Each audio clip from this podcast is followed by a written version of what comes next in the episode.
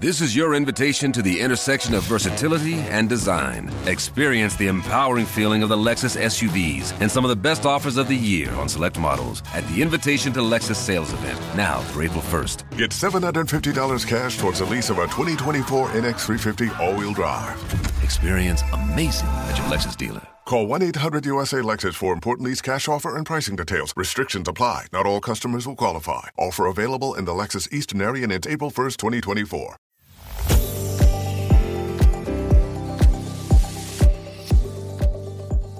Es ist Donnerstagnachmittag, hier ist der STZ Feierabend Podcast. Heute mit diesem Thema. Reifeprüfung in der Pandemie. In Baden-Württemberg beginnen die Abi-Klausuren. Am Mikrofon ist Miriam Hesse. Hallo.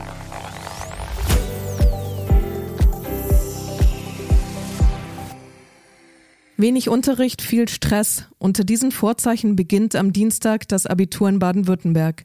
Doch wie fair können die Prüfungen unter diesen Bedingungen überhaupt sein? Darüber spreche ich heute mit der Politikredakteurin Bärbel Kraus. Hallo Bärbel. Hallo Miriam. Bärbel, die jungen Menschen, die ab Dienstag über den Abi-Aufgaben schwitzen, haben ihre Schule in den vergangenen Monaten ja nur begrenzt von innen gesehen. Die Unterrichtsbedingungen waren teils extrem. Kann man also quasi von einem Notabitur reden?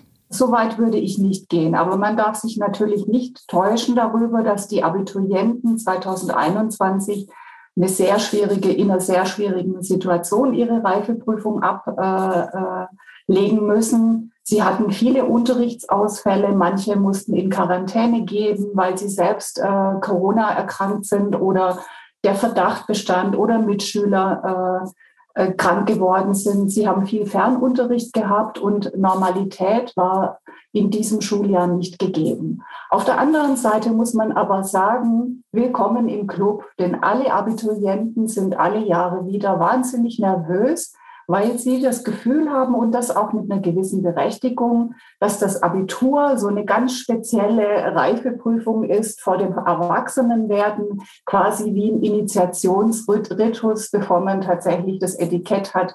Jetzt ist man volljährig und kann ins Erwachsenenleben durchstarten. Dazu gehört die Nervosität einfach auch dazu. Wie viele Abi-Anwärterinnen und Anwärter gibt es dann in diesem Jahr in Baden-Württemberg? Das sind so etwa 40.000. Ähm, Im vergangenen Jahr haben rund 30.000 Abiturienten an allgemeinbildenden Schulen das Abitur gemacht und weitere 10.000 ungefähr ähm, legen an beruflichen Gymnasien die allgemeine Hochschulreifeprüfung ab.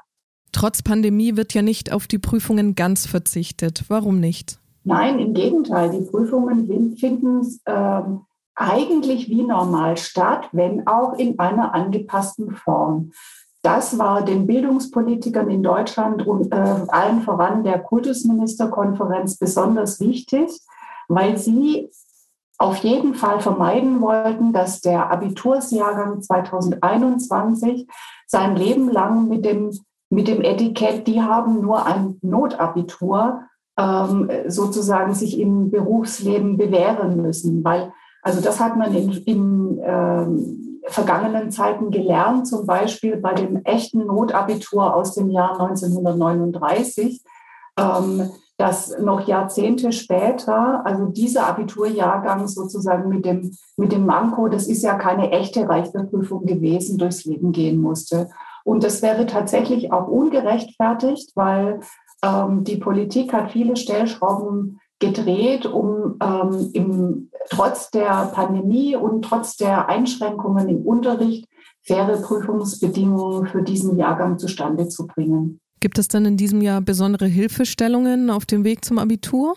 Das war ja war eigentlich ähm, schon seit Beginn des Schuljahres ein Thema, dass man wusste, die Prüfungsbedingungen sind sehr speziell und darauf äh, müssen wir während des ganzen Schuljahres auch Rücksicht nehmen. Deshalb wurde zum Beispiel der Stoff abgespeckt. Man hat sich auf die Kernpunkte des Lehrplans spezialisiert und beschränkt.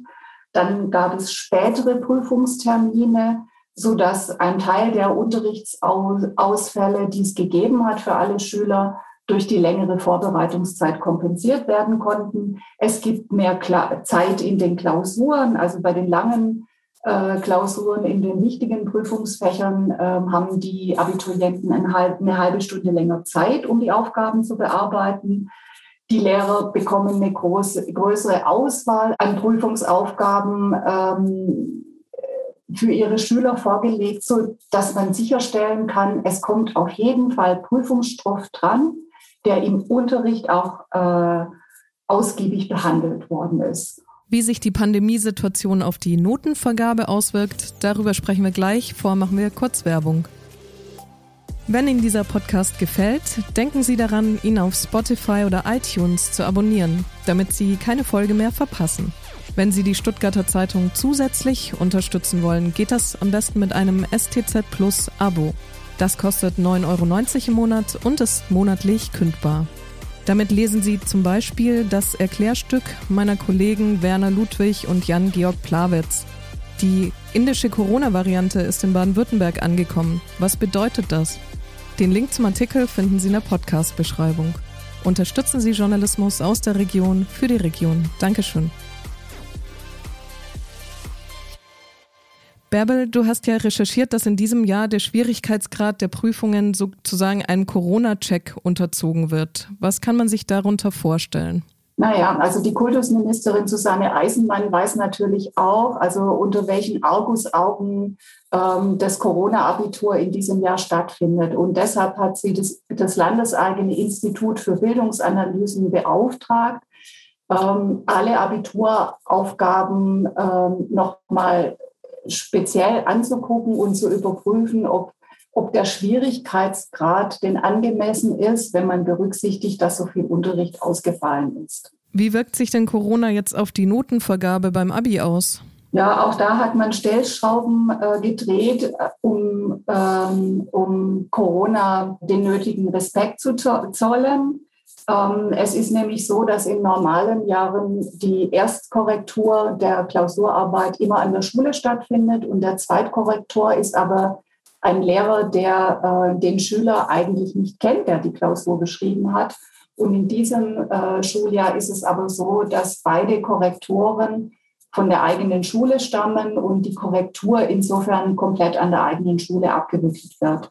Und auch da hat äh, Susanne Eisenmann ein Zeichen gesetzt und an die Lehrer appelliert, ähm, sie sollten berücksichtigen, angemessen pädagogisch berücksichtigen, in welcher schwierigen Situation die Schüler sich auf die, auf die Prüfung vorbereitet haben. Du hast auch mit dem Tübinger Bildungsforscher Richard Göllner gesprochen. Der sieht die aktuellen Abiturienten gut vorbereitet in den Prüfungsmarathon starten. Warum so optimistisch?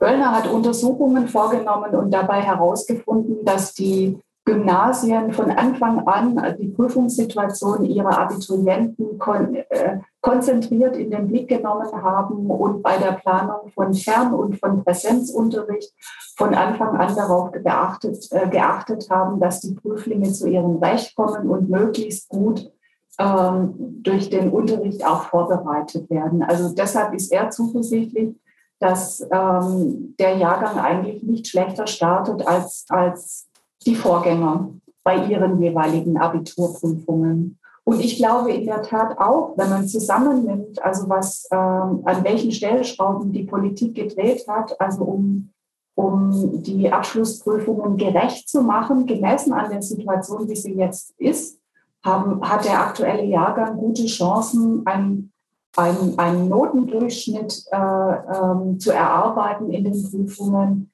der nicht, nicht schlechter ist als, als der der Vorgänger auch. Man kann den Abiturienten nämlich eine Leistung schon zum Beginn der Prüfung äh, attestieren. Sie haben schon eine eigene kleine Reifeprüfung bestanden, indem sie überhaupt trotz diesem Stress, dem sie ausgesetzt waren, trotz der Aufgeregtheiten wegen Corona, trotz der Unterrichtsausfälle, haben sie sich entschlossen, ihre Prüfung zu schreiben und sich also diesem, diesem Test zu stellen. Und das, finde ich, ist eine Leistung an sich, also wo man schon, schon auch mal sagen kann, Hut ab, auch wenn die Prüfung am Dienstag erst beginnt. Vielen Dank an Bärbel Kraus aus dem Politikressort für diese Einordnungen. Wir drücken allen Abiturientinnen und Abiturienten die Daumen. Und einen neuen Feierabend-Podcast gibt es morgen. Bis dahin.